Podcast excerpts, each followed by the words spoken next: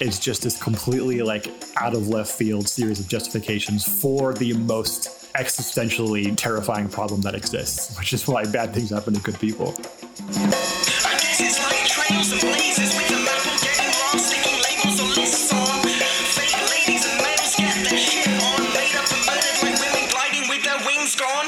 What's going down, everybody? Welcome to Owls at Dawn. We are just two dudes from Southern California who studied philosophy, politics, and religion around the world and decided to start a podcast where we could bullshit with impunity. I am Austin Hayden Smith. And I'm Troy Polidori. And this week we are going to be Everybody tackling... say happy birthday to Austin. Sorry to interrupt you. Oh, yeah. he well, turned a time... cool 30 this week. That's right. Um, uh, my buddy was looking at me. He's like, "Yeah, you look like you're 21, bro." I'm like, "Well, I appreciate you, but I, I don't, and I definitely don't feel like I'm 21, um, especially after a, a few beers and, and, not drinking for a while. Then I definitely felt old. But um, yeah, no, it's good. Appreciate you, man. Appreciate you. Um, and what what better way to spend my actual? Because in Australia it's not my birthday, but in America it is my birthday. And what better way than to talk about the Bible? well, wait a minute. Wait a minute.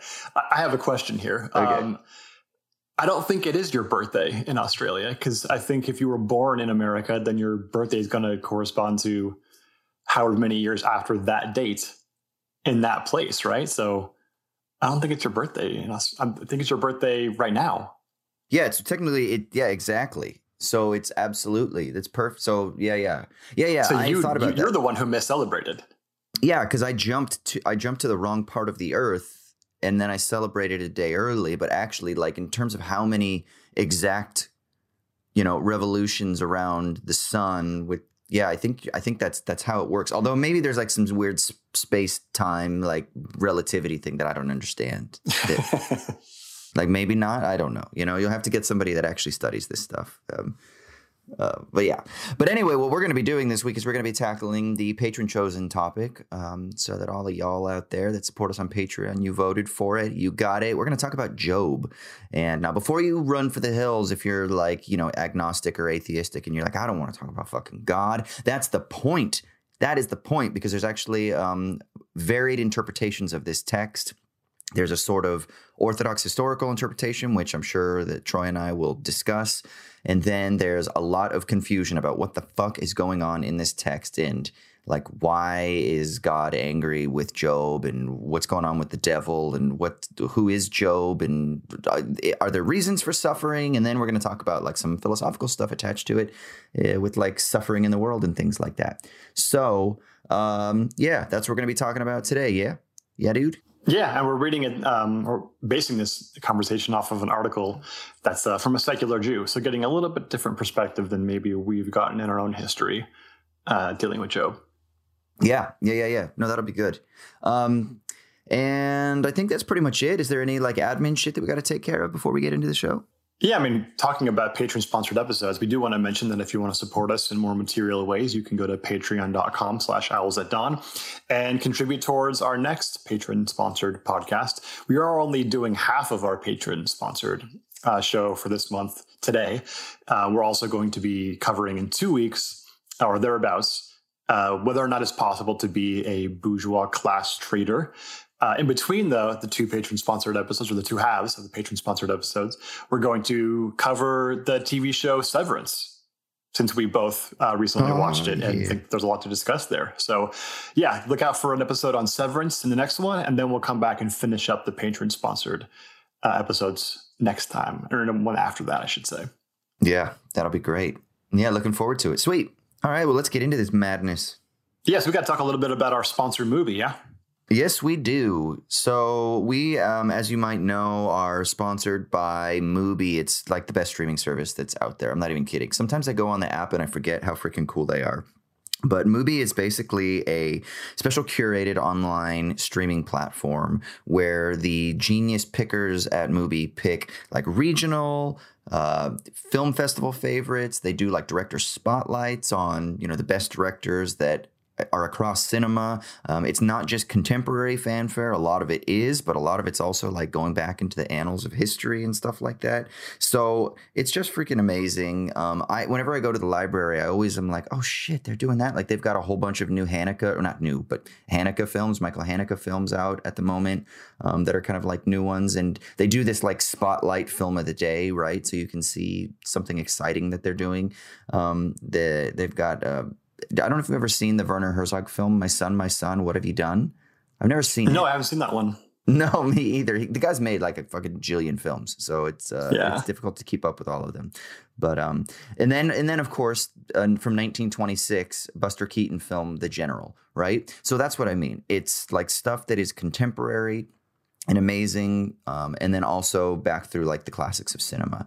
Um, right now, Joachim Trier, uh, famous for um, The Worst Person in the World, that maybe Westerners, or Americans for the first time have um, been introduced to to this guy's work. But um, his other film that kind of like put him on the map was called Oslo, August 31st, and that is streaming on Mubi as well at the moment.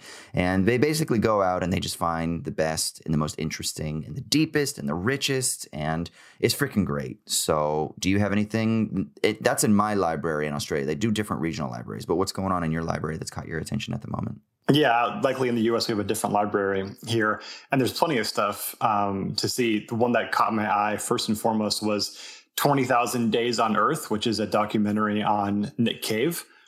Um, And if you've listened to this podcast for a while, you'll know that I'm a huge Nick Cave guy. And he, he's released several um, films, some documentaries, some kind of concert films, some blending the two. Uh, he's really into, you know, kind of the art house side, obviously stemming back from like his days from the birthday party and stuff. He's always had that side to him. So uh, 20,000 Days on Earth is a little bit more exploring the day to day workings of an eclectic songwriter or whatever it might be, right? Um, so it's a little bit different than some of his more musically centered and concert films, all of which are great also. But I thought, I, thought, I watched 20,000 Days on Earth back when it came out. I mean, this must have been like eight or 10 years ago. Um, and so, and I really enjoyed it. Uh, so if you're into Nick Cave or you just like kind of watching people who are, you know, creating masterworks, putting their stuff together, then I would uh, definitely recommend 20,000 Days on Earth about Nick Cave. That's so sick. Yeah. It's so fun, man. I um you know, I const people are constantly complaining about like I don't know, the this the quality of content or whatever that is out there in the world.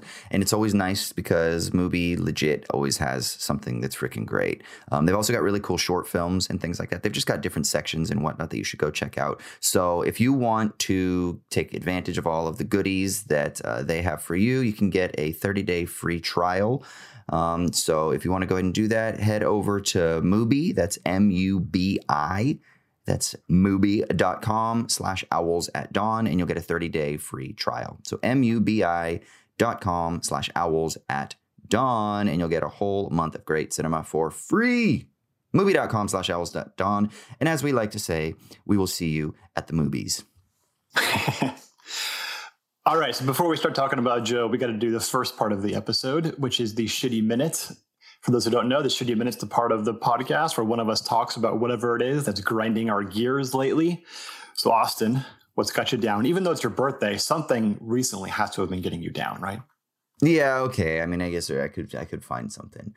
Um, you know what? So I've been thinking about this a lot. I actually want to do like a sustained. I mean, I, there's a lot of like uh, essay book projects, right? That I would love to do at some point. But one of the things that I've been sensitive to lately, or just really attuned to lately, is I don't know really what to call it, but I'm calling it like the assessment society, right? You know how there's always like books or essays that are like it's the risk society or the, you know, fucking the me society or the I don't know the achievement subjects or the achievement society or whatever.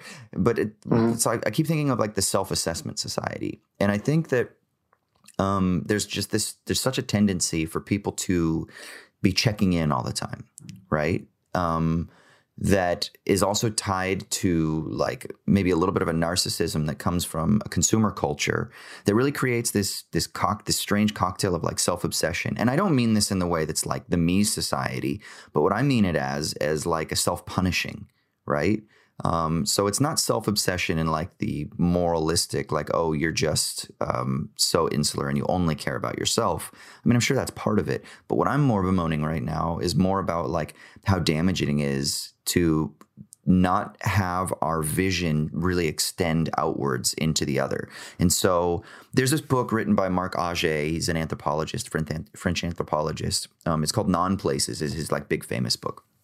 But um, he was an anthropologist working in uh, with I think it's the Aladian people, um, Aladian people, Aladian people in Africa for like the 60s, no 70s and 80s and stuff like that. And he's like a structural Marxist uh, anthropologist. And then in like this the like late 70s, early 80s, he gets this idea to like start doing I think what he calls like um, self like self self ethnologies or something like that, which is basically like he becomes an anthropologist of the urban and he's French, so he's like going around Paris and stuff like that.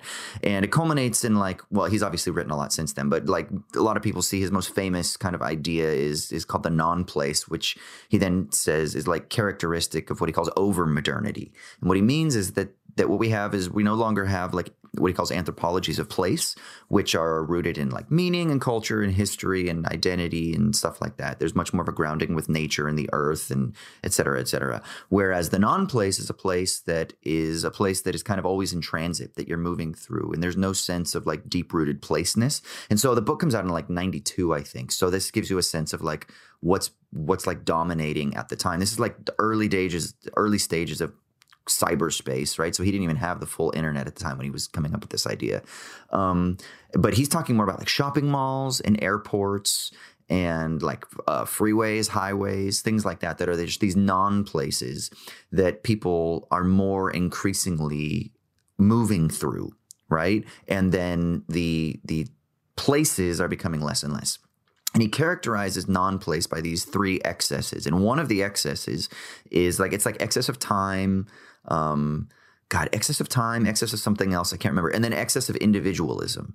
And what he means is is that that we are so kind of confronted by other people, but because we're moving through these spaces so quickly, we don't really have time to actually be with the other. And so we end up kind of like just becoming more insular. And it actually leads to like an intensification of individuality where you're constantly separating and carving yourself off as an individual unit in contradistinction to others. And it creates actually more alterity than anything else. And then it leads to like this excess of individualism.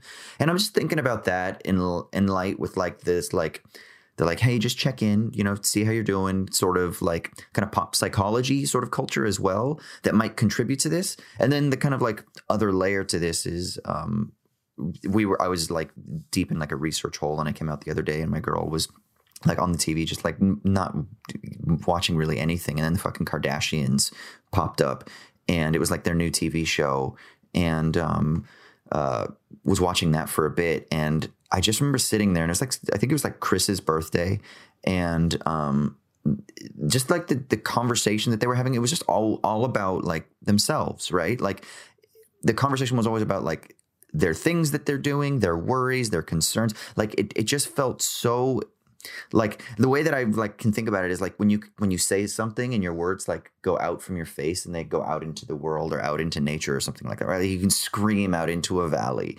Like for them, it was like everything they said like went out like a foot in front of their face and then like went back into their brain. It just like like looped back. It was like they were just talking to them. You know what I mean? It's like that. The, that was like the visual. It was like their words went out and then back into their brain, and then and it was just all like this. Like I don't know if that makes any sense, but and uh, well, that's just I like think, a function of reality TV show brain, right? Where you're like you're not talking to anybody, but you're also talking to everybody. yeah. Kind of and, and you've you've complained about this on like Twitter, right? Where like Twitter, like it's like um instead of being dialogue, it like turns out to like monologue, right? Remember we talked about that, and it's like yeah. Like, I don't know who needs to hear this, but I'm going to get on my soapbox now, and now I'm going to have a monologue. And that there's something about this form of conversation, and I don't know, it's it's just leading to like this like constant like we're just concerned about ourselves and worried about ourselves and the only things that matter are the things that are going on with ourselves and um and I worry that that's like another kind of like contributing factor because those things influence us. And then we look at the TV and we're like, well, we got to talk in the way that they talk. And then um, I, I just wonder if there's all of these pressures on us to constantly be quote unquote checking in with ourselves. And then you have this other layer, which is like this really, I think, insidious layer of like this being good for mental health, that we should be constantly checking in with ourselves. And I think under certain conditions, I agree. It's really important to check in with yourself, right? Like, one of the great maxims of the history of philosophy is know thyself, or as Foucault talks about, like care of the self, like working on the self, right? Um, which I think is a very important and valuable tool that has existed for millennia. Um, but when you have a culture that doesn't really equip you with how to do that, right? But it just kind of constantly encouraged you check in, check in, check in, check in. But the only way we can check in is through the language of either self obsession or the language of like excessive individualism. Um, I, I, just worry that it actually feeds more fucking anxiety because we're constantly checking in every second of every day. And then it's like, well, goddamn, when you're checking in so much under these conditions, of course you're not ever going to reach any goal because the very system that's telling you that you got to check in is one that inherently divorces you from any satisfaction from achieving anything because it's vacuous and empty in itself. So then it like just creates this further intensification of vacuity. And so of course it's going to be damaging and then of course you need it more because you got to check in more and then you got to like do more stuff while you're checking in and supposedly that's going to be the cure but that doesn't really cure anything and so it just creates this like endless intensifying pathology and i'm just not so sure that like i i, don't know I, i'm just not so sure that it's the best thing and i don't really have any answer for it. Maybe my answer is um f- fuck you and uh i hate dust and ashes and that is called foreshadowing by the way. Um, but like may, maybe that's the answer. I don't know what the answer is, but yeah, there's the assessment society, self assessment society, or something like that. There's something there. Yeah, I mean, it seems like you're just kind of talking about like what is life as a subject under neoliberalism, right? Like that's the the basic idea. I mean, the the moralistic critique of this excess of individualism or whatever is that you know we're becoming increasingly individualistic and we're turning to like our, our moral sense is turning towards egoism right self-interest is the only thing that matters to anybody right or seems to matter yeah. to anybody whereas you know the the proper critique of that is to say well that's because not just our spaces but including our spaces are only facilitating development in that direction yeah. right so like it's hard it's really incredibly difficult to be centered in a place or to sort of exist intimately with other individuals or spaces when all day every day you leave your house and then you drive on the freeway and then you go to work and then you go to the shopping mall on the weekends and then you go home. And it's like every space is just transitory in that sense right? Yeah. Um, and all your relationships with people are you know purely instrumentalized and stuff like that. So that's the issue and it's creating us as subjects oriented in that direction. And so if you wanted to fight against that it's trying to fight like an, an invisible army that's also immutable or what are you supposed mm. to do right? Yeah. Um, and then you and then the, the self-assessment thing is just basically a tool for you to get blamed for it right? Mm. here th- this is what's shitty things that are happening to you but you know do your self-assessment and convince yourself that you're the problem and you need to just do more work on yourself to figure it out. Um, I mean, that's just like, I mean, we've talked about this before, but that that's like the thesis of Adam Kotsko's neoliberalism's demons, right? Mm. Um, that it exists as a moral framework to justify blaming individuals for structural uh, outcomes, right? That are largely outside of their control. Yeah. Um, we got to read that book, by the way. At some point, we'll bring back our book club, right? Definitely. I know. I know. Yeah, and and it yeah there's this there's an element of demonization that is taking place. But you know what else there is is there's an element of valorization.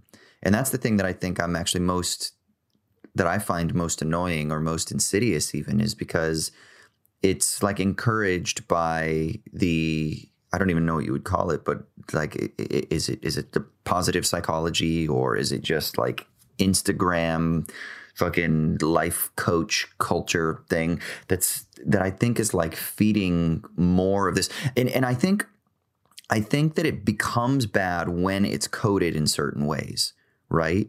Like that's mm-hmm. that's precisely it. Like like checking in with self, like fucking Stoics talk about that, right? You read meditations and fucking read Epictetus, and they're like checking in all the time. That's the whole point. It's like check in every morning, make your see what you did well and what you didn't do, and then at night see like reckon with yourself, and you do like this fucking accounting. It's like okay, cool. Like so they talk about that and shit, and that's nothing inherently wrong with that, right? Yeah, yeah, yeah. So there's like like it's been around forever. It's just that when it's just that when it's so tied to this like emptiness, it's like, what are you checking in for? And so you're not checking in for anything. You're just checking in with yourself just to check in with yourself. And so you just like sit with yourself.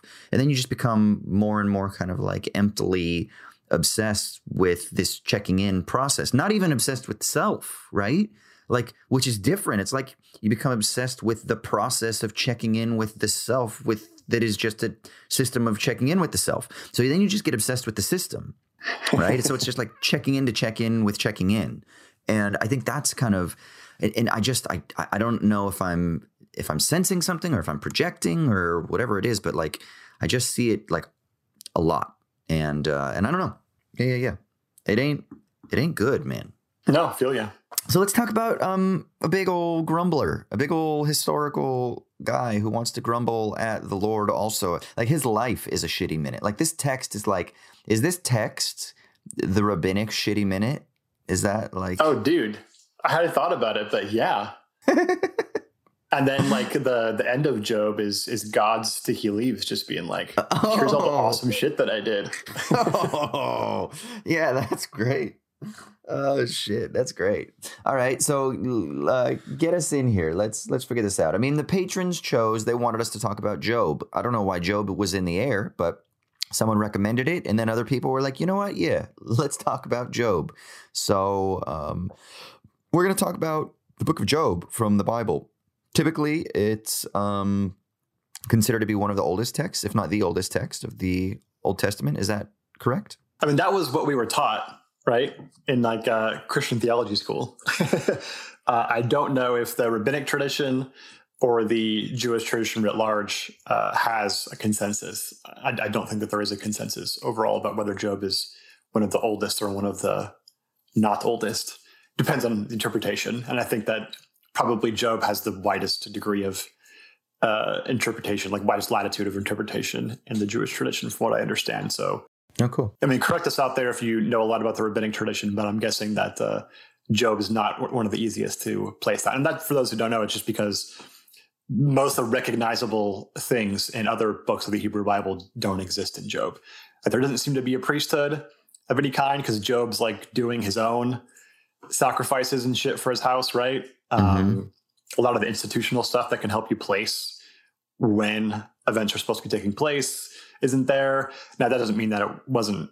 It could be, you know, the setting of the narrative could be much older than um, much of the events in the Hebrew Bible, will also uh, being written much later. So that doesn't tell you a whole lot about when it was written. So yeah, I don't, I don't know that we have a, a good idea about when it was written, but it's certainly the yeah. most like alien narrative of. It. And it could be just one of those Bible, fucking. Think, right? Like I, I also would wonder, like in um, like what is it comparative mythological studies or something like that like are there senses mm. in which there are more um like kind of common texts if you will right like the suffering the suffering person and that this is sort of like an oral tradition that has taken um, place in many other different cultures maybe it's like some sort of a like comes out of like egyptian mesopotamian culture or something like that and then of course when um when a different people group kind of take it up they put their own unique spin on it something along those lines right so, yeah, that would be really interesting to go through.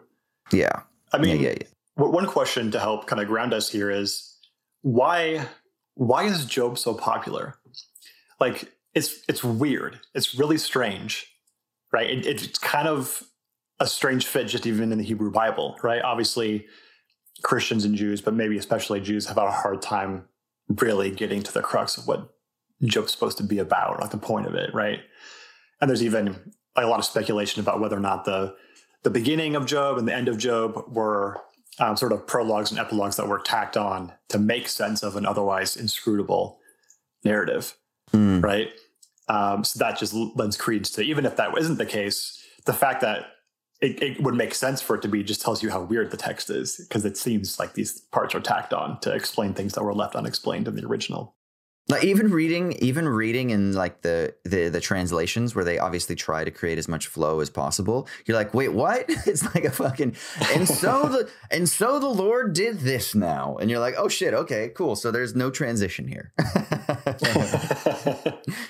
well, do you think we should we should give like a really brief synopsis of what happens in Job for people who maybe don't know? Yeah, yeah, yeah. Let's give them the. I, I guess like so. We also we we had this article that um, we look to as well. That's kind of like reading it in a different light. And so the, I was going to say in the way that the article does it too. Let's give like the typical uh, standard narrative, um, and then and then we can kind of go from there. Yeah, so the, the typical standard narrative is the beginning of the text. Um, as I mentioned before, some people think this part is kind of tacked on to make sense of, like as a prologue to make sense of what happens afterward is that uh, uh, God and the adversary, who's you know supposed to Satan or the devil or whomever, um, have this sort of meeting where um, Satan says that Job is a righteous man, but he's only righteous because God blesses him with all sorts of things like wealth and a great family and prosperity and health and all this stuff. And so he says if he didn't have those things, Job wouldn't be a righteous man. Um, he wouldn't simply, you know, worship Yahweh just because. And so God's like, fine, I'll take the bet. I'll I'll take away all those things and, and see what happens with Job. You know, really godly thing to do. Um, so he does, and Job's family like slowly begins to die off. He gets boils and all sorts of diseases. All of his livestock dies. He loses his wealth. Everything bad that can happen happens to him. And Job is obviously incredibly dismayed. Um, he's wondering what's happening because he knows for sure that he's a righteous person, has not done anything to deserve these suffering, this suffering um, goes to some of his friends. Uh, three different, it's three friends, right? I believe. Yeah, three friends, and they all have very different explanations, um, but they're all sufficient, or you know, allegedly sufficient explanations for why these things were happening to Job, and they all kind of uh, end up with Job having done something wrong that he's not realizing or not admitting to or lying about. And he rejects all of them and says, No, I know for sure that I'm righteous and that I've been good and I'm still um, dealing with all these forms of suffering that are unjust, and I want an explanation from God. I don't accept any of these theological rationalizations of what's happened to me. And God finally shows up and actually affirms that Job is right, that he hasn't done anything wrong. um, all the theological explanations don't work out, right? They don't mean they don't uh, suffice for anything. But Job still has no right to question God because God makes fucking whales and shit. Um, yeah. And he, yeah, basically, he hangs the earth by a string. Isn't that in Job, where everyone in the in in the Christian circle is like, "See, the Bible thousands of years ago talked about the earth being circle and hanging in space." Yeah, I guess. I, I don't remember. I yeah, I, I, yeah. There's that's a weird we went, place to get uh, cosmological. I know. I was just going to say that. I was just okay. going to say that. it's all poetry until it's not poetry, right? Exactly. Um, exactly. Yeah. So God goes on a super long diatribe about all the crazy, awesome shit that he's done, and that that's supposed to, in some way, tell Job that Job has no right to question him. Yeah. Which clearly makes no sense, other than as a fear tactic. Like basically, I'm going to scare you into thinking that I've provided a justification for what's happening here, right? Um, and so Job has these famous lines, which we'll talk about. He says, Therefore, I retract myself and repent in dust and ashes. And typically, I think even in the Jewish tradition, that's usually taken, and especially the Christian tradition, taken as Job actually accepts this as a justification and says, yeah. I have no right to question God. Please forgive me for ever daring to question whether or not you even needed to provide any sort of justification for the way things are. Um, and so when he does that, the sort of epilogue of the story, which again some people think is tacked on, is where Job receives like fourfold, tenfold, whatever of all the things he had previously. Like he gets more money and more livestock and really kind of strangely and awkwardly like more beautiful daughters than he had before. Yeah. The prize um, of the um, land. yeah, okay, kind of weird. Not sure that person or whoever this is understands like the trauma that comes from like the death of loved ones. But okay. Um and then it's supposed to be, I guess, the end. yeah. Um and obviously if you have if you have any sort of like objectivity about you you would read that and feel like what what what just happened here? I don't understand. This would be a really strange thing to happen and basically inscrutable in terms of what the moral of the story is supposed to be, right? Mm. Yeah, it is interesting too because I think it's important to think, and I don't know if this is overly reductive, but I do feel like that all of the stuff that he gets and that he loses is really all wealth related, right? And so there's this mm-hmm. real interesting economic logic that is like so you got this guy who has got shitloads of wealth, and that includes his family. And, and the reason that the, the point about the daughters is important is because he talks about that he has like, you know, uh, many times fold what he had previously after he does his whole like repentance thing, which is like the Lord then blessing him for his patience or whatever, or for his humility.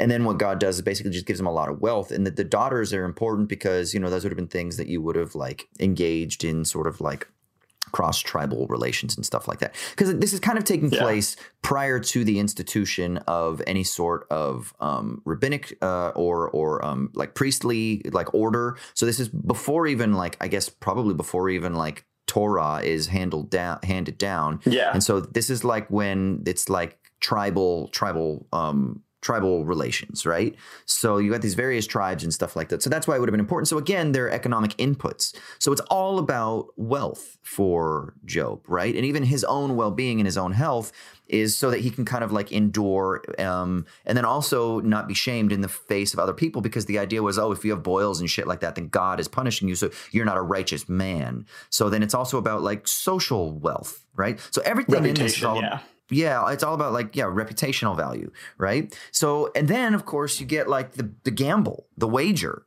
that's basically like hey um i'll i'll i'll take away all of the money and i bet you this guy is going to like abandon you and then god is like deal you're on. Um and so there's like this freaking bet again. So it's like there's this interesting economic thing that I think is so important for us to understand. And the reason why it's important to understand is because the tradition that we come out of, they never talk about that at all, right?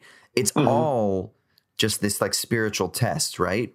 Which is that like uh, Job was a righteous guy, and um, in order to prove uh, God's righteousness, you have um, trials and tribulations that come and um, your responsibility as a human is to just continue to trust that God is righteous, that God has a plan for everything, right? You know, like uh, the wife at one point, the, the, she comes to him and is like, "Hey, you should just fucking curse God now for all this shit." And he's like, "Wait, but curse God and die," which is a pretty amazing line. Yeah, yeah curse God and die. And he's like, "Wait, why should I curse God when He takes stuff away from me? Like, but uh, He also gives stuff to me. Like, like it's just kind of like you know, it's it's all from God."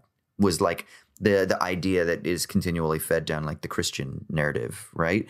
Um, and so then it's like all the bad shit happens, and then um, it's all like when God comes. I've always I was always taught that it was like, who are you, oh man, to question the um, inscrutability of my plans? Like you don't know things, you don't know the wisdom that is beyond uh, the things of this earth. And all of the friends are like philosophers and theologians that are trying to understand things from a human perspective. But the reason that Job is rewarded is because he like transcends above that. And he's not a philosopher. He's not using human wisdom, right? He's he's just tarrying with God's um, divine whatever fucking sovereignty. And uh, so then at the end, it's like, who are you to question? You don't know what I've got planned. So you just sit and wait right? And so he just sits and waits, and then God is like, "Okay, cool. Okay, you waited enough. All right, all right, bro. And and you humiliated yourself before me, so that was it. That was what I wanted. You to just fucking humiliate yourself and to recognize that I'm great and I do everything. I give and I take away. And now because you humiliated yourself, you get stuff. And then here's the like really. So I was like, okay, cool. Like as a, as a young kid. But then I was like, but wait a second. Is this not just like prosperity gospel shit then? So what you're saying is, is that I just got to like fucking humiliate myself, but then God's gonna reward me like tenfold with cool shit and like daughters that I can sell into um kinship relationships. Like is that is that the I don't really know what to get. I was never comfortable with Job. I always just thought it was just that simple story. Hey, like you don't know what's happening all the time, but God has a plan for everything. God is sovereign and um, just give it over to God and and you, sometimes you got to suffer, you know, because that's part of the plan. That was that was like the basic narrative that I was kind of always taught. Yeah, so two things. Well, let's get to the the thing about whether um, the the that Christian interpretation of the text has a sort of quantification centered notion of value where the only thing of value are like these um, it, it's kind of egoistic right? In Yeah. the sense of like there's um, only things that are of value aren't like people or individuals or experiences other than just like pleasurable experiences or like amounts of wealth or something like that right? And that, that's one issue. But even before that what's so funny about the interpretation where it's like if the point of it of the story was you can't know God's plans, so don't even dare to question them, since you'd be questioning a thing you can't possibly know. Well, the problem is in the text, we do know. Like the first couple chapters tell us why what's happening is happening because God took a bet. Yeah. Right? Like that's the reason. Uh, so there, we are given uh, a, a sort of God's eye view of why suffering is happening and it's like the worst possible reason right? Because it's not even like god saying well job's pretty righteous but you know what would make him more righteous? If he engaged in a bunch of suffering and and like persisted through it then he'd even be more righteous. There's a kind of like you know kind of hegelian notion or hegelian christianized notion of like persisting through um through through suffering or antithesis and then coming out you know more holy or whatever. There's a you know strong christian theme of that um, Yeah. but that's not even really god's argument. He's already righteous. There's no sense in which he's said to be not quite sufficiently righteous or needing to go through a bunch of suffering for him to be righteous. He is no, righteous. it's just because this asshole tempts the Lord. yeah so it's it doesn't even make sense from this like christian um, narrative of, of uh, development of spirituality or sanctification or whatever that usually gets tacked on here as an interpretive framework. Like doesn't even really make sense because that that probably doesn't exist for the writer of job. Like righteousness just means obedience. It doesn't mean like developing motivations such that you're being holy for the right reasons or like some kantian notion of doing the right thing for the right reasons right? Like that kind of elevated notion of morality doesn't really exist here. It, righteousness just means obedience right? So that's hard i think for people to take in since nobody actually thinks that um like it's sufficient to be morally righteous to to merely obey right Mm. um, so that's that's obviously a huge issue, and I think kind of just sticks a stake into the the kind of typical Christian interpretation. But even beyond that, like there's obviously a notion of morality here that's pretty alien to us, even talking about what things are of value. Yeah, if you read that Job just gets all of his money back, okay, so that makes sense, right? Uh, if you lost a bunch of money but then got more back, then you wouldn't really be upset, too upset, right? Because money is sort of um, equates in value over time and space, right? It doesn't really um, matter as much uh, if you get it all back. Like the the individual tokens don't matter, right? But obviously, like people and probably animals, for most people, I would say, like, the tokens matter, right? You Mhm. can't just replace one dollar bill with one dollar bill when it comes to people. Like you can't just lose a daughter and be like, "Well, I got another one." um, that doesn't work. Everyone knows that. It- no, but you can be you- like, hey, I got, but I got three now. I had one now, but I, I got like that, that, that punishment interest or whatever it is. Yeah, That's that only works interest. if you see, if you see daughters as potential like dowries or whatever, right? Like Yeah. ways to gather more wealth by selling them off to future husbands. So, Yeah. and obviously, everyone everyone that reads this you know, today would think that that's horrific. Um, so yeah, the text is super alien from a moral Yeah. perspective to us. But that's part of what makes it super interesting is that it's just this completely like out of left field series of justifications for the most existentially uh, like terrifying problem that exists, which is why bad things happen to good people, right? Mm, yeah, and I just want to say, there's also like one of the best explorations of Job is the Coen Brothers film, A Serious Man. Yep, it is. It's so fucking good, right? And it is. It's this guy that things absurdly. And the thing that I love about the Coen brothers is they really lean into the absurd humor of it, right? Like when his wife is Mm. like gonna leave him for that dude, like I can't remember the guy's name. I can see his face. I love the actor. Um, you're just like it- it's so Sy like. By the way, right? yeah, Gable. What is it? Sy. Sy Ableman. Yeah. Sy Ableman. She's like, oh, by the way, I'm leaving you for Sy. And he's like, what? Like, what the fuck? and it's so, it's, it's, it's just so absurd. Like, oh yeah, by the way.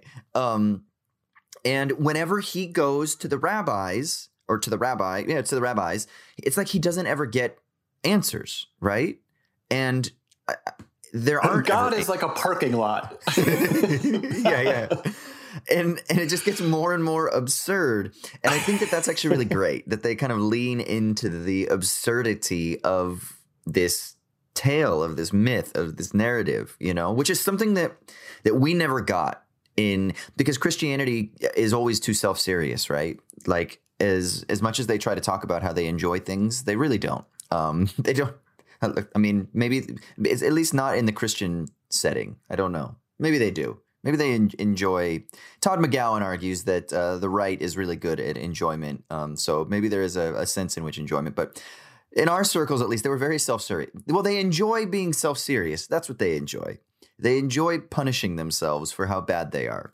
And then I'm a little li- skeptical about about Todd's approach. Uh, having we've both been in those circles, and there was a dearth of enjoyment.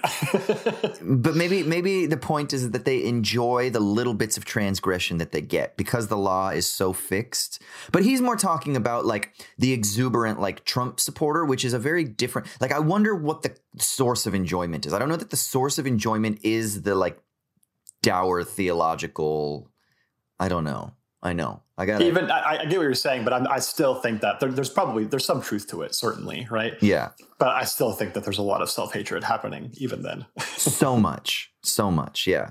Um, but uh, but yeah, it's just so serious, you know. It's just so serious, and I think they actually miss out on a lot of like the absurdity of what it is. Like, first of all, it is absurd that God and the adversary are just like making deals in like the courtroom of heaven, right? That they're just like, yeah, hey, let's just fuck with some people, man.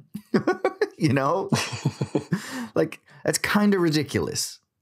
Well, that's what's great about it, right? Is that it's obviously such an absurd justification for the events that occur.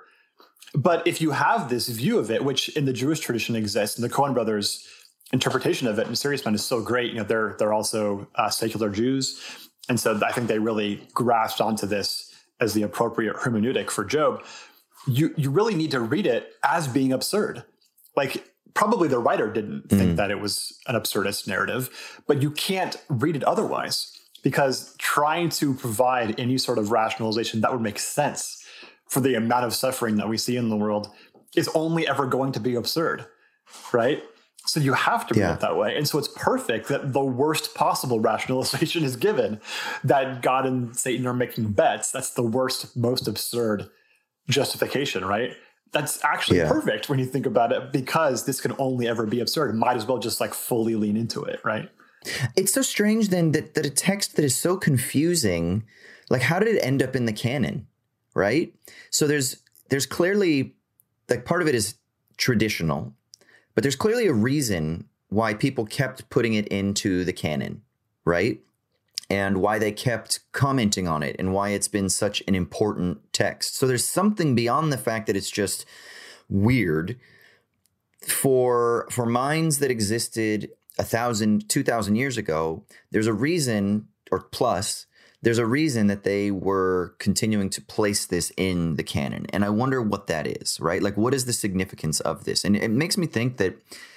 So when you look at like uh, like the establishment of Torah, uh, which is largely about like the the Aaronic line, kind of setting up its rules of order um, in anticipation, and maybe even to spark a little bit of like resolution but in anticipation of like getting out of captivity, right? It's most probably written like when they're in Babylonian captivity, obviously pieced together from all kinds of oral tradition and stuff like that. But in its like canonized formulation, it's like then or maybe even like second temple jews that are sitting down and they're like hey let's just make sure we codify our narrative right? Like where we came from who we are how we got here what's unique mm-hmm. about us how what keeps us strong how to continue to like reproduce our society and stuff like that. Like that's what like what torah is right? So then job is this text that's like written by these people who are like you know it, let's say it is written during that around that same time period.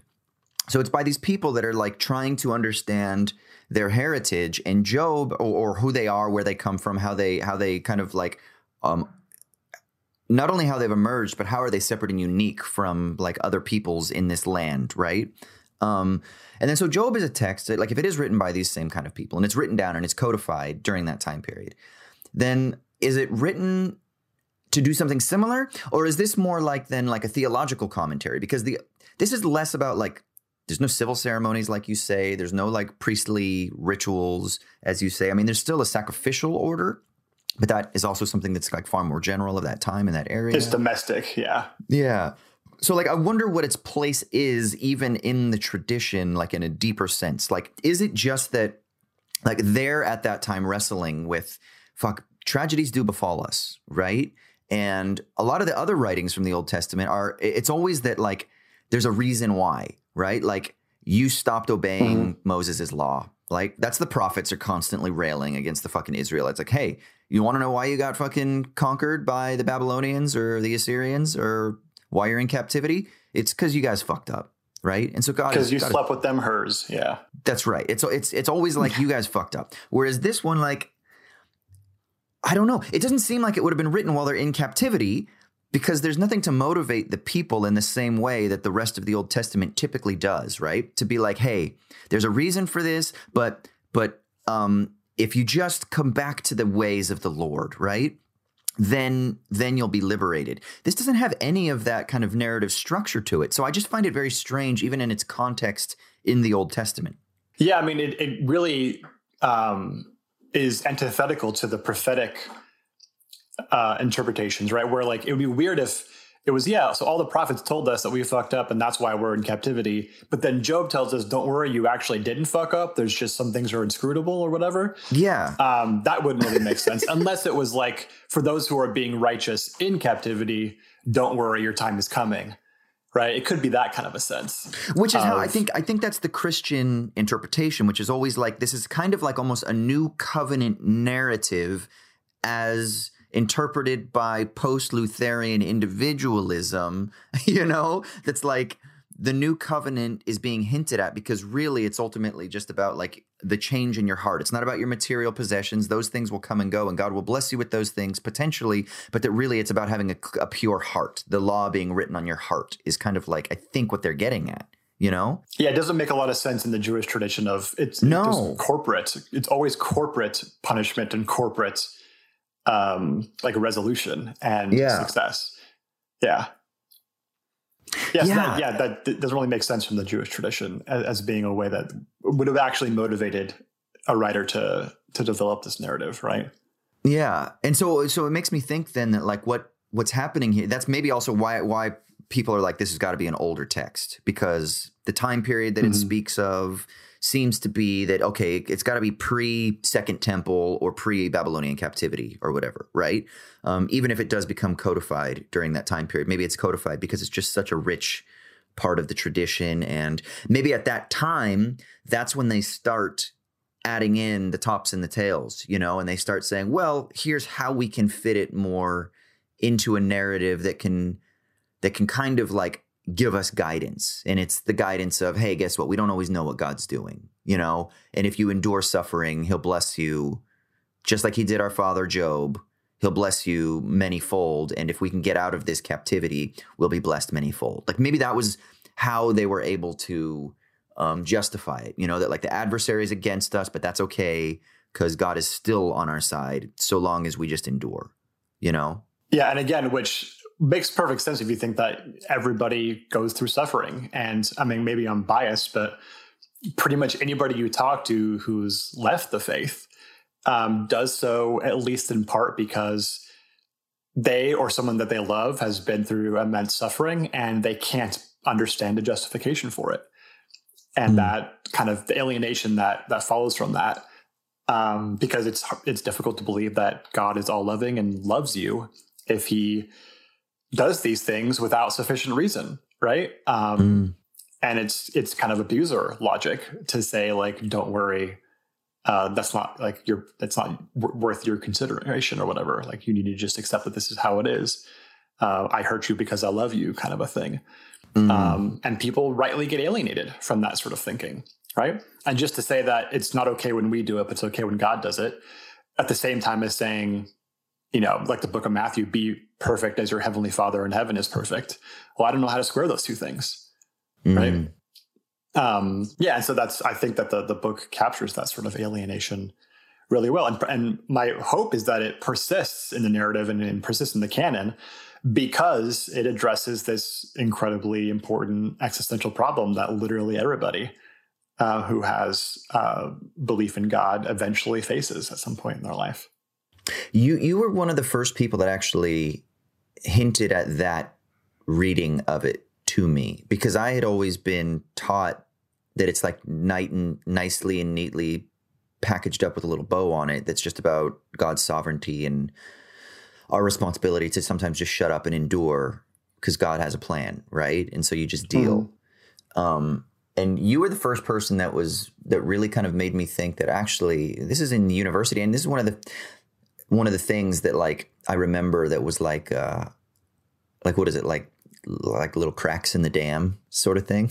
this is one of them, right? Where it's like, well, actually, what if the text is more about just that? Like that actually, when Job lists his grievances and his friends try to figure it out, God actually doesn't ever answer him. Right? Like God never is like, well, actually, so here's the deal. The reason was this is because I was calculating and I was doing this. Like, really, if you take away the wager that God makes with with the adversary, which may have been and most likely was a, a, later edition, that really what you get with this oral tradition is Job is like, "What the fuck, man?" And God just kind of comes in and says, like, "I don't really have an answer, but I'm fucking, I'm, I do some powerful shit." And you're like, "Well, okay, thanks, bro."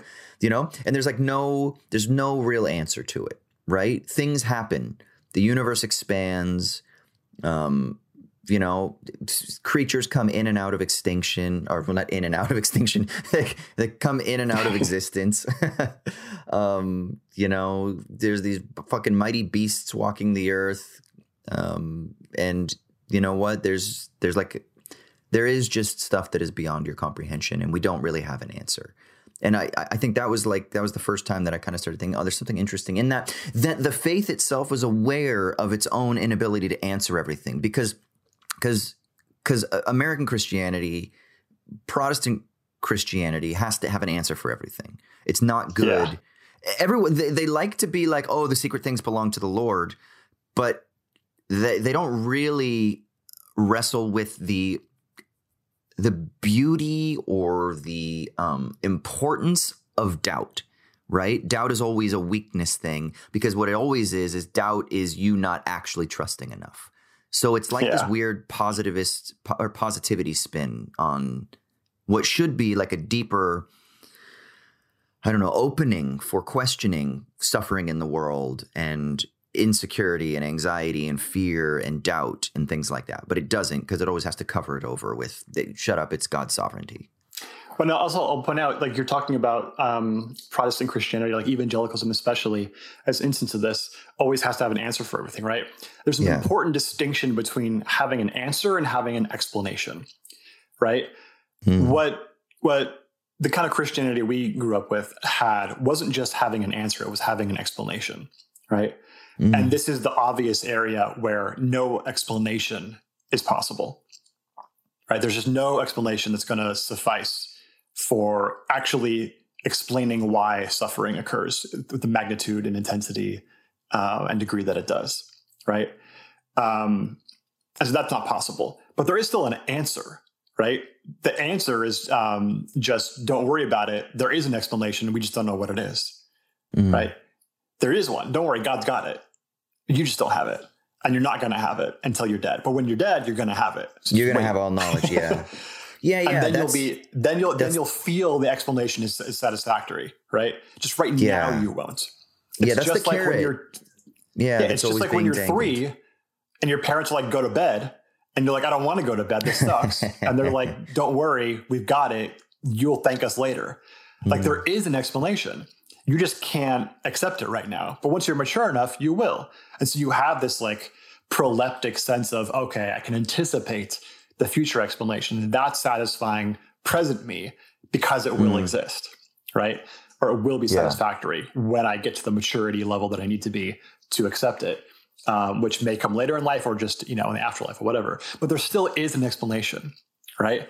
Um, yeah. What's what's anathema to contemporary like American Christianity is that there isn't even an explanation. Even if you had all maturity in the world, because God has all maturity in the world and he doesn't have an explanation, right? Mm. He's got nothing.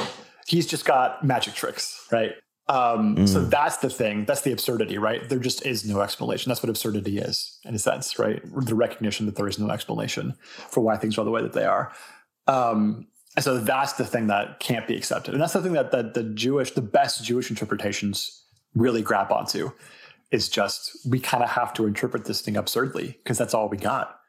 That's what it's kind of saying in the end, even if it's not the authorial, authorial intent or whatever, is that there isn't an explanation for suffering. There couldn't possibly be for the kind of suffering that we see. Hmm. Um, so we're just going to make up an explanation that's obviously unsatisfactory or not even try to explain in the case of God at the end of the book. Yeah, the the the more I'm thinking about it, the the kind of Protestant the, the, their their whole orientation is like essentially God's sovereignty is so transcendent that at some point you just shut up and obey.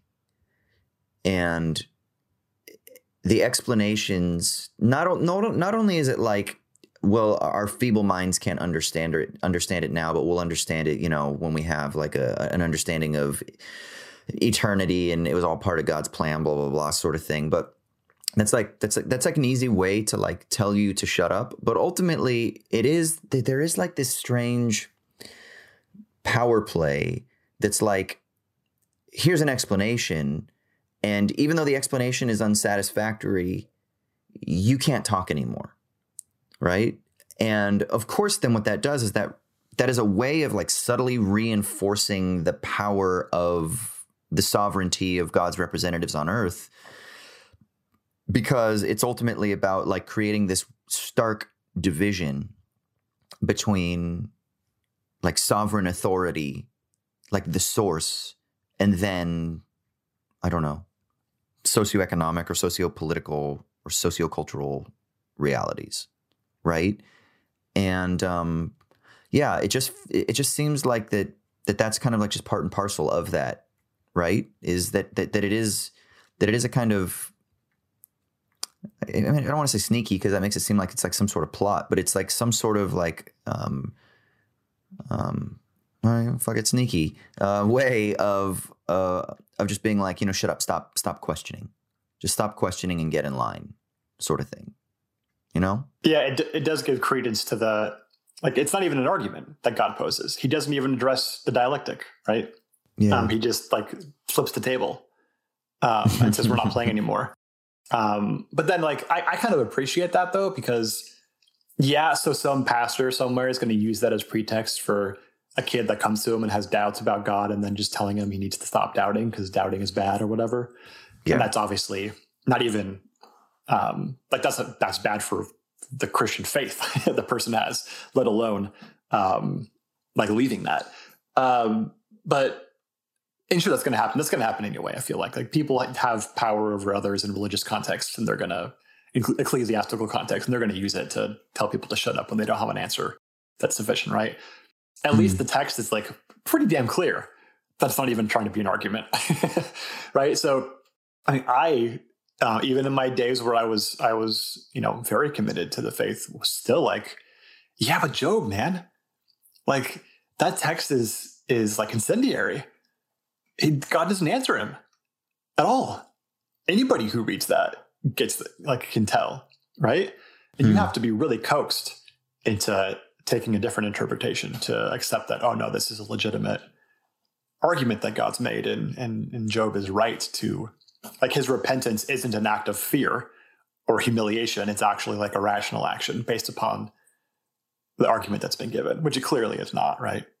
Well, and the great thing about it is that, that Job actually speaks with God and stands up to God almost as an equal, right? Now, now God triumphs in the kind of debate by being like, "Hey, motherfucker, I got you got some strength and you've got some wisdom, but I've got like real big power over nature and shit like that, right?" But nevertheless, there's still a sense in which they're able to communicate.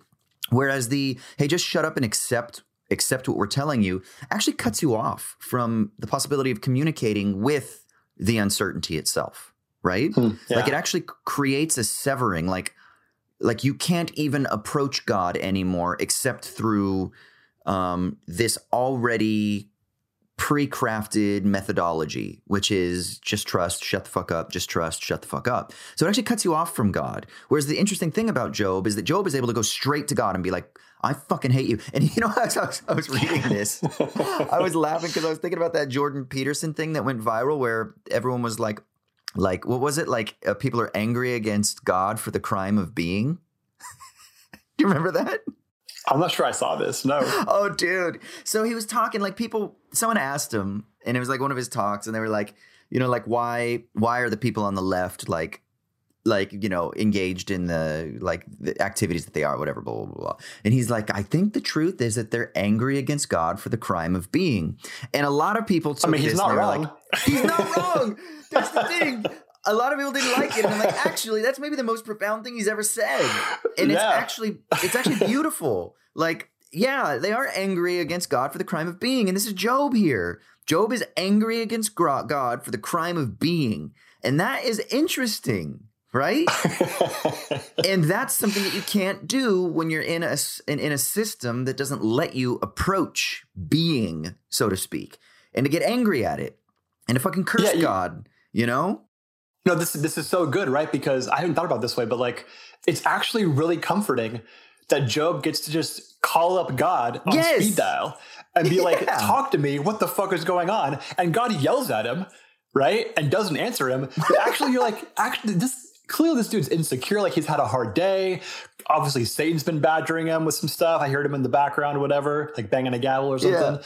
Yeah. Um, I, am just gonna, I'm just gonna peace out. Like this, this is, not, I'm not gonna get anything from this guy. That's actually kind of reassuring to get yelled at rather than to just be like a Kafka esque you know, yes. running down the halls looking for the law and never finding it or whatever, right? It's really comforting to know that God's insecure at this questioning and that I'm just going to have to accept that he doesn't have anything for me.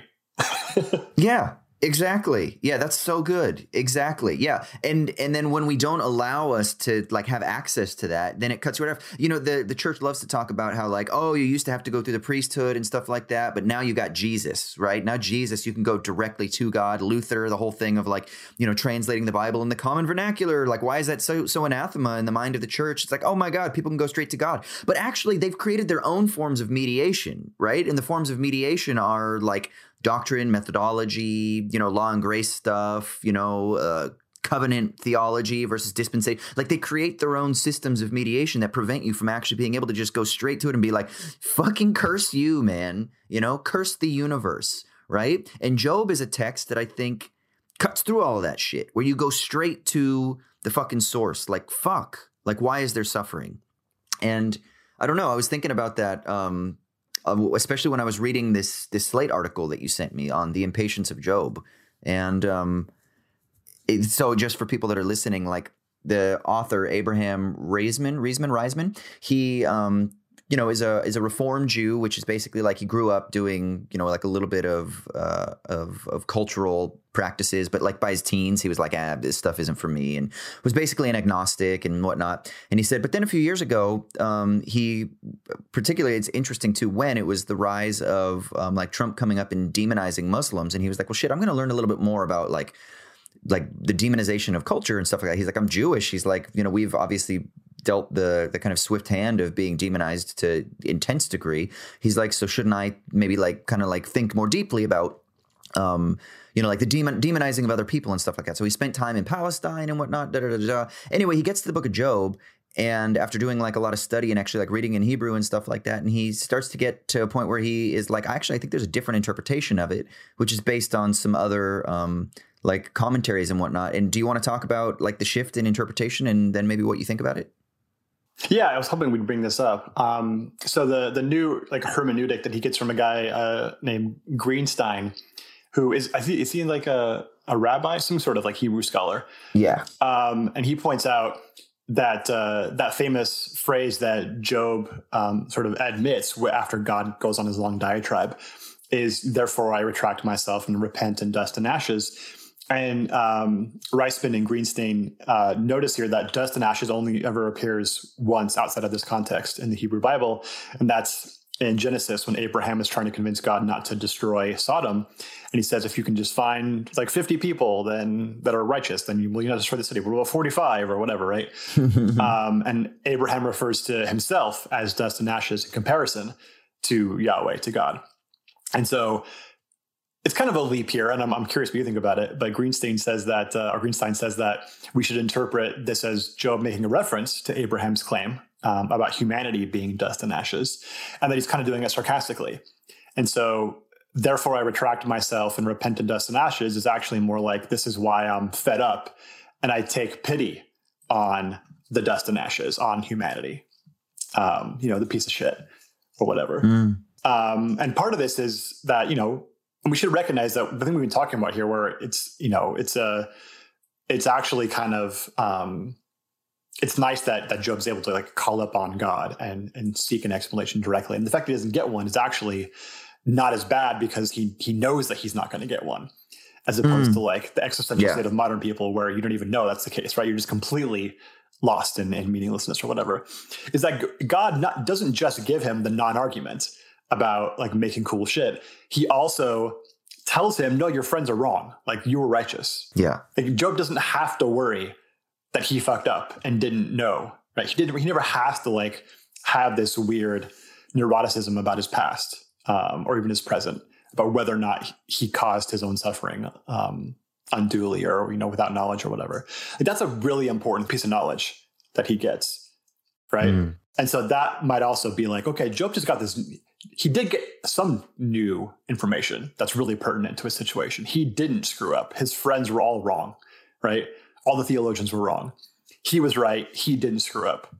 Um, but he doesn't get any explanation for why it actually he's had to undergo the suffering that he has. So what if he's being sarcastic here and saying um, like I'm done, like I'm just giving up on on this whole process of seeking justification or whatever. And I think I, I couldn't tell if Reisman was trying to make this like a protest thing like I take pity on dust and ashes. I side with humanity over you, God. Right? Um, I couldn't tell if that was the interpretation or if it was more like the thing that we're talking about, where it's like, I guess I'm not getting an answer. So like, okay, I'm done. I'm not gonna I'm not gonna argue with you anymore. And so repenting or retracting there isn't um, admitting wrongdoing or admitting that you made a mistake. It's actually like, okay, like I withdraw my claim. Like I'm I'm leaving. I'm going home. Like I'm picking up my ball and I'm going home. I took Reisman I as, as doing like a like a Camus like sexy rebel like um like yeah I should just fucking kill myself but I'm not gonna and I'm just gonna rebel against the fucking Sisyphean task that is yeah, before me. Which you know, that's that what I, I took. I, yeah, I that's what I took as Reisman's conclusion. Like the protest part. Yeah. Yes. Yeah. yeah. Like, but but it was like a sexy protest. Like, yeah, you know what? Life sucks and life is hard and there is suffering. And one of the reasons that personally for that Reisman recounts that he got attracted to this narrative is he dealt with despair and depression in his own life for the first time. So I think for him it was sort of like a vindication of like so there is this deep human tradition of dealing with suffering. And I can tap into that not by relinquishing, you know, power to to a beyond, to a transcendent, but by being like, you know what? Okay, there is no fucking answer. Shitty stuff just happens, so it's on us now. You know?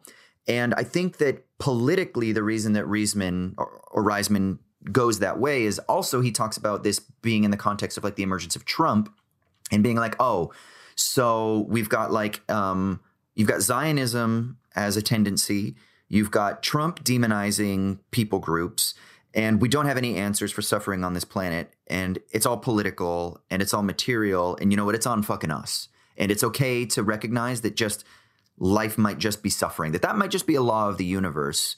And um, so, therefore, now it's our turn to be like, you know what? We can either resign ourselves to accepting it or we can fight against it. And I think that he was like being like, well, then let's fucking war against it, you know? Because th- this is what he says. He says, maybe the moral of Job is this if God won't create just circumstances, then we have to. And so Yeah, which is ambiguous, right? I'm not even sure what that that's supposed yeah, and then he says, and as we do, Job's honesty in the face of both harsh, collapsing world and the kinds of ignorant devotion that worsen it must be our our guiding force. Force, and the honesty is we fuck we're fed up and we pity humanity because we fucking suck, right? And so it's something about that honesty of just recognizing that there is no like angels of our better nature, right? Like that we Mhm. can't appeal to like, oh, but we're good, or the arc of history bends towards justice, or that God's got a plan. Any of those things, I think this is sort of like a postmodern celebration of nihil. It's kind of like the active nihilism, right? That we've talked about before. And engaging, Yeah. and that's how I took it. It's, it's sort of like a, engaging in a transvaluation of values. that's like, okay, cool. So then our guiding force is to laugh in the face of the idiocy of the universe. That's how I took it. Yeah, I, I think that's it's ambiguous between those two senses that I was talking about. I think you're right. Um, and I guess my reaction is just like the whole Camus, we need to um, live happily in spite of the gods thing. Like, I just think it's psychologically impossible and incoherent. yeah. Um, and I think anybody who thinks about it for two seconds kind of realizes that it is, and it's a little bit like maybe childish or whatever. Hmm. But like, I get the impulse because you should be mad. Like, it's possible to.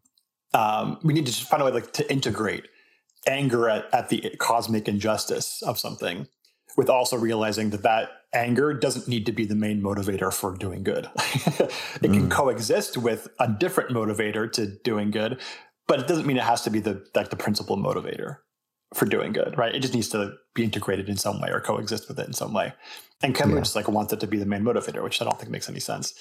Um, but yeah, we do need to recognize like the anger is, is justified, and so Job should be seen as being exasperated or unsatisfied or whatever with the explanation he's giving because it isn't even an explanation, right? Not even an argument. Um, Yeah, and I think yeah, my I like- biggest. well, my, I think I do have a problem though with just the interpretation, and I think the interpretation might be read through a prism of like a liberal romanticization of this the, the human, like the Homo faber kind of logic, right? Because so if they're if they're trying to say that Job is echoing Abraham, when Abraham uses that line, the point is is that like Abraham is is is the, the story is being told by the Aaronic priesthood to establish the line of their legitimacy and then to connect that to the forefathers that they are descended from who kind of create a genealogy like ground their historical place how they were called by god that they were separated uniquely as being distinct. And so when the angel comes down and is like hey let's you know you find x amount of righteous people that i won't destroy the city. And it's like they can't. The idea of like abraham resigning himself to being like hey before you i'm just dust and ashes is i think part of like this communal logic right? That's like hey like before you humans we, we are just dust and ashes. You know we're just fucking nothing before like the transcendent beauty or the transcendent holiness or separateness of of yahweh. And then and then so like with Job's retreading, if if it is a retreading of that, wouldn't he be tapping then into this larger communal setting, this community setting, this this societal structure, rather than just like a hey, we got to just make stuff better for us, right? Now, now maybe I'm just trying to I'm getting too much into like, you know, authorial intent and shit like that rather than being like, hey, here's an inventive way that we can kind of look at what it's like to deal with suffering and we can look at like the poetic musings of a guy who was like yelling at God, which is fine. I, I don't have a problem with that. But what I'm wondering is, is like in the context, I, I, I just wonder if it doesn't do a little bit of a disservice to kind of like uh, that, that, that, that the importance of, of the community aspect that is so integral to the entire Abrahamic narrative that if Job is retreading it, it's got to have something to do with like I'm dust and ashes. It can't just be like, oh hey, I'm uh, okay, like like humanity sucks, like fuck humans, right? It can't be that. It can't be just that. It's got to be something like in relation to God, in relation to the divine. I, I, I we're just we're just nothing, right? which is a little bit different, which then maybe kind of like gets us back into some of the problems of interpretation earlier, because then it's like, oh, okay, cool. So in relation to the divine, you're nothing, but that's because you got to shut up and just trust the divine. And, and, and maybe there's something in there that they're wrestling with, like, God, how do we continue to stay faithful when? But but I just feel like I don't know. I just feel like this interpretation is too it's too like excited to like run towards like a like a post Nietzschean like individualism. I don't know. What do you think? No, I like that. I hadn't thought about it that way, but you know, just to kind of even connect this to the our last episode on um, everything, everywhere, all at once. We were talking a lot about how the like a, a key virtue of that film is how the nihilism and meaninglessness happens within um, the like as a result of the loss of a value rather than like as an external threat to the value right yeah um so it always happens in the context of like usually relationships breaking down rather than the thing that breaks down the relationship um mm. and there's a kind of that's part of what makes the end of job so heinous right is that like he gets the daughters new daughters and he gets you know um, whatever else back and a bunch of money and wealth and livestock and stuff. But like, there's no reconciliation that happens anywhere, mm. either with people or with God. Like, I don't think we're even told Job's wife, who was all pissed and told him to curse God and die. Like, do we ever find out what the fuck happens there? And um, there's no reconciliation that happens. And so it doesn't strike us as satisfying as a resolution because no reconciliation happens, mm. which is you know, part of that's there is no reconciliation to happen with the divine because the divine's not going to offer it to you, right? Not satisfactorily. But there's not even reconciliation amongst people between each other, right? And that is the kind of thing that we would need to have any sort of um, satisfying resolution to the narrative. So yeah, that that also, and like you said, it, it it's in stark contrast to the history of the Jewish canon, where that's usually available, right? So yeah. there is a kind of kind of um, maybe toxic individualism that happens here in Job too that we can recognize that uh, that adds to its um, the epilogue's uh, unsatisfactory or you know lacking a resolution or whatever. Mm. I mean, I will say this: like this is this is the sort of interesting conversation that we just were never allowed to have in like a Bible study setting. You know, we just we just did it afterward. yeah, exactly. Yeah, that's what we at MDub, and that's why we have this podcast now. Um, yeah. but like, like the, I, I feel like that there's so much of like, um, like a stifling authoritarianism, subtly, subtly persistent in evangelicalism that that when you're in it, like I don't know, like I didn't sense it that way because it just felt because I had so internalized like a duty to to the sovereignty, if you will, like a duty to to just remain faithful. That um that you don't really realize it until you get out and you kind of look at the other side and you're like, oh wow, like these sorts of conversations are actually part of the very spiritual tradition that we're trying to align ourselves within, right? But we've we've actually done a disservice to ourselves by cutting ourselves off from that and and that we don't allow ourselves to yell at God, curse God, doubt, um, leave the faith, walk away. You know, like whenever whenever somebody does, it's always like, hey, they're struggling, but you know, church discipline will bring them back, and and they're going to come back, rather than kind of like a, a recognition that's like, fuck, like what if, what if, what if it were more celebrated as being like endemic of the very constitutive framework of of like the religious impulse per se, you know? Um, which yeah, is very I mean, sort of like of, more Kierkegaardian, but yeah, what was that? Yeah, I was, I was just going to say lots of religious traditions, even some in, in Christianity, centralize doubt as constitutive, partly constitutive of faith, right? Yeah. Um, you couldn't have a healthy faith without uh, some degree of doubt. And lots of religious traditions center that, like struggling, anger, are all important aspects of faith. They're not just like transitory, um, antithetical experiences that you eventually throw away and uh, use to become more holy or whatever, right? No, like they are the holiness, like they are the becoming more sanctified, right? They're the appropriate responses to the way that things are. Um, and that's, yeah, and, and the really fundamentalist forms of Christianity and many other religions too, it, that gets stamped out you're not allowed to have that. You're you're told that you're bad for having that or that you're wrong for having that. You need to mature and move beyond it. And that's just incredibly personally unhealthy, but also spiritually unhealthy. Like if you want to have a good and healthy religious faith, you can't stamp out those negative experiences and act like they don't matter or don't mean anything. Mm. Yeah, yeah, yeah. Um, I mean, I say we go ahead and wrap up the discussion there. It's really interesting. Um, maybe we can post the the link to the article um, down in the show notes. We'll definitely tweet it out. Um, it's just a quick read. It's uh, from Slate. Uh, God, when was it? Was oh, I don't have the date here. When was it from? Uh, from March. I think just a couple so, months ago. Yeah, March. Yeah. It's called The Impatience of Job by Abraham Reisman or Reisman, R E I S M A N. Um, and uh, yeah, yeah, interesting stuff to think about, if nothing else. So thank you, patrons, for goading us to get back into thinking about religious shit. Um, that'll that'll never go away. I've actually I've been listening to a little bit like like if I ever have kids, like I have decided in my mind that my kids are going to go to like a Waldorf like Steiner school right? Like for sure.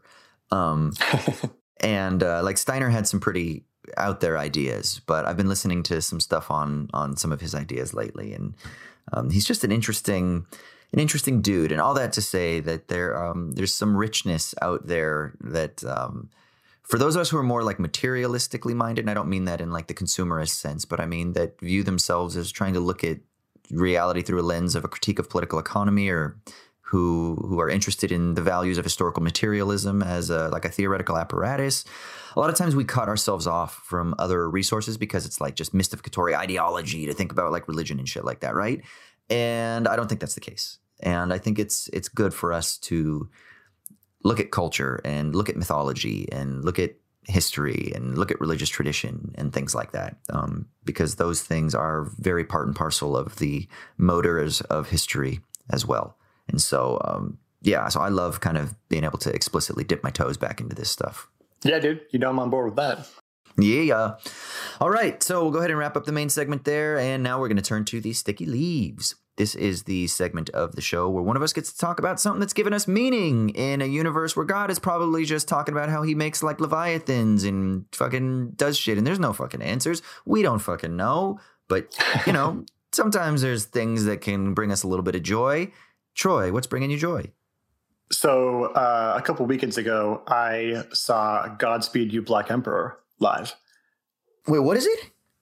Godspeed You Black Emperor. Are, do you know of them? No. Oh, they're they're a pretty infamous. Um, kind of like post rock is usually what they're labeled.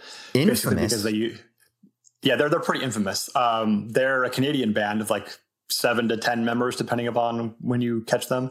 Okay. And um, they're really kind of almost like secretive. I think for a long time people didn't know who was in the band and who wasn't. Um, all their like song titles are inscrutable. They're completely instrumental no vocals. They use rock instruments but they play like there, there aren't like song structures that are anything like rock. It's more akin to like some kind of classical music. Um, okay. they're very noisy very noisy um, lots of big crescendos they kind of invented the no, they didn't invent the post rock label that existed in the mid 90s but they kind of became the most famous band that had that label attached to them of post rock hmm. and they almost never tour and when they tour they often play in weird places um, so I'd never seen them live, even though they're my favorite bands ever. They had a, a record that came out when I was in co- when we were in college called "Lift Your Skinny Fists Like Antennas to Heaven," which became a really famous, um, beloved, much beloved record in like the in like the underground rock community. Um, and I've been a huge fan of theirs ever since. And so they were going to play out here in the South in a cave that's about two and a half hours away from me. and so I was like, I, I got to go to this, dude. yeah. Um, I don't care what I have to do. I've got to go to this. This is going to be incredible. And they never tour. So, like, it's now or never, probably. Uh, they've been around for about 25 or so years. So they're, they're getting up there. They're not spring chickens anymore. Um, so I went and it was absolutely as incredible as I could have imagined it being. It was literally in a cave. Um, and the acoustics were perfect for their style, which is huh. very much on slow crescendos. Um, and that gets amplified with the incredible amount of reverb that exists in a cave. It's a it's a venue, like it's an actual venue built into like the side of the cave, but it's a, okay. it's cave, like it's surrounded by rocks and shit. Yeah. Um, and yeah, it was like an hour and a half long. It wasn't like the longest show ever, maybe two hours. Um, but they were they were crazy and incredible, and I'm so glad that I went out there. Uh, shout out to a friend of mine who came out and was willing to be there with me, um, so I didn't have to drive all the way out there into the boonies by myself. Um, but it was it was crazy. And so if, if if you're a fan of Godspeed the Black Emperor, but you haven't seen them, definitely do whatever you can to make that happen if they come anywhere near you. If you have seen them, I'd love to hear from you at me so we can trade experiences. And if you don't know who Godspeed You Black Emperor is, definitely go and check out all of their records because they're all great, especially um, their first couple records. But their new one that came out last year, which is their first record in a little while, called uh, God's Pee at State's End. None of their titles are coherent or mean anything. Um, is also wonderful. I think it's the best record they've done in maybe a decade or more. So you can check that out too. Yeah, Godspeed, You Black Emperor. That's the name. Hey, I just looked. Sometimes it's abbreviated God's P. The latest record, yeah. Oh, is that what it is? I, so, uh, yeah, I was just looking at the like they just God's P. Did they just call the band God's P? No, it's Godspeed, like telling someone Godspeed or whatever. Yeah. But on their latest record, they, the title of the record is God's Pee at State's End, which I guess is a joke on their the first word in their band name. Yeah, yeah, yeah. That's pretty good. Um, I love when you can have an experience like that, like just live music. And I haven't been to like a live music event, like like a legit one. Like I've seen live music, but it's been like, you know, like in pubs and stuff like that. But I mean where it's like a band that you just really fucking love. I grew up doing that. And it's just been so long. Like part of the reason is that I just like I don't even I I guess I just don't fanboy out over like bands as much as I used to, you know? And so it's different. But I do kind of miss that. I do kind of miss yeah, like dude. yeah. You got to get back to it, man. There are a lot of great bands in Australia. Well, I'm sure. I shit, man. I don't know what I'm gonna do. do, do you ever see uh, anything about uh, King Gizzard and the Lizard Wizard out by no. you? I think they might be from Perth or maybe Melbourne. King Gizzard so maybe, and the Lizard Wizard. That's so good. They're they're the greatest. They might be the best rock band in the world right now. Really? Um, Hold on. Yeah, I'm with looking. the best name also. yeah, dude, that name is insane. Yeah, King uh, Gizzard and the Lizard Wizard. Can you t- can you see if they're from Melbourne or Perth? Yeah, or from Sydney. Let's see. They're from Melbourne. Yeah. Yeah. So not not necessarily near you, but I have to imagine they come to Sydney because they, yeah. they, tour relentlessly. Um, okay. They're going to be in the states later this summer, and I'm for sure going to see them because they're supposed to be incredible live. But if they ever come around to you, that's going to be like one of your first shows back because they're they're legit. Okay, so I'm on their I'm on their website right now, and I don't see. Oh, here we go. Shows. Oh, they're in Mexico. Then they're going to the U.S. And okay, and then they're gonna, they're not going to be yeah. back here for a while. Yeah, they probably they won't be. then they're going to Greece. then they're going to Spain. Then they're going to Germany. Now, yeah. So then they're and then they're going back to the states. Oh Jesus! Then oh, they're wow. going back. Then they're going back to Europe. What the fuck? Uh, then yeah, they're going to be in Europe. For, dude, they're not going to be. It looks like the rest of this year is all like Europe and US. Yeah, all these bands, even they, they relentless tour anyway, but even um, the ones who don't like, they're making up for the two years of of not making any money on tours. So everyone's touring like crazy. Dude, literally, they're going US back to Europe, back to US, back to Europe, then back to like fucking Canada, then back to Europe, like the, for the rest of the year. That's crazy. Okay. Damn. Yeah, so not soon, but when they come back, you got to go see. All them. right, well, they're on my radar. Yeah, man, that's um, that's pretty cool. Do you know what about it that was so amazing? Because you've had like amazing concert experiences. So how do you now rate the difference between like a really transcendent experience versus one that's just like really good? Yeah, it's really hard. I mean, there's been a couple though that I know I would label transcendent in the sense that it was completely unique and I felt like took me to a different experiential space than I've ever had before. And the two that I can think of that meet that category are Sigur Rós um, with the LA Philharmonic Orchestra at Walt Disney Concert Hall that I saw a while ago, a few years ago. And then this one, I Godspeed, because it was just unlike oh, anything. Really? I, it was a low, like I've seen shows that I would say are the, the quality level was at the same at the same space, but not in this way of being transcendent, of mm. feeling like I lost, I lost time, I lost space, um, completely overwhelmed and enveloped. Part of it also is the the cave makes the noise over like it, it surrounds you. It's not just coming at you from one direction. You don't know which direction it's coming from. Mm. Right. So that's that's also part of it was really unique. And they're and they build soundscapes like they don't write songs in this in the traditional sense. So it very much felt like you're you're being surrounded by music and it's like picking you up and taking you somewhere. Um, and their their you know their music sounds that way even on record, right? It's transporting, um, not really narratival, and that just gets amplified in this live context, and then amplified by the particular live context of being in a cave. Hmm. So yeah, they're and I've always I've heard that they're one of the great live bands of this era, and so they they don't tour very often. So if you have a chance to see them, you got to. So I knew I like okay, this is something I have to do. Mm. Yeah. Yeah, fuck, it's been so long since I've been to like a like a one of those types of concerts. I honestly can't even remember. I can't even remember. And for me, it was never like um it was all it was less like like transcendent and more like um like this like community earthen experience of bodies, you know? Yeah. It's a different kind of transcendence, yeah. Yeah, yeah, yeah, yeah, yeah. Like that's that. Those are the ones I remember. You know, where yeah, I don't know. That sounds sick, man. I'm gonna have to check them out, and I really want to check out King Gizzard and the Lizard Wizard. I'm gonna check out Yeah, the music dude. right. I'm gonna check out the music right now. Yeah, check out uh I mean they have so many records. Their new one is is really good. Omnium Gatherum. So Okay. check out the first song, and this is for listeners too. The first song on their new record is called The Dripping Tap. Okay. It's it's 18 minute minutes long. The song is 18 minutes long. Yeah.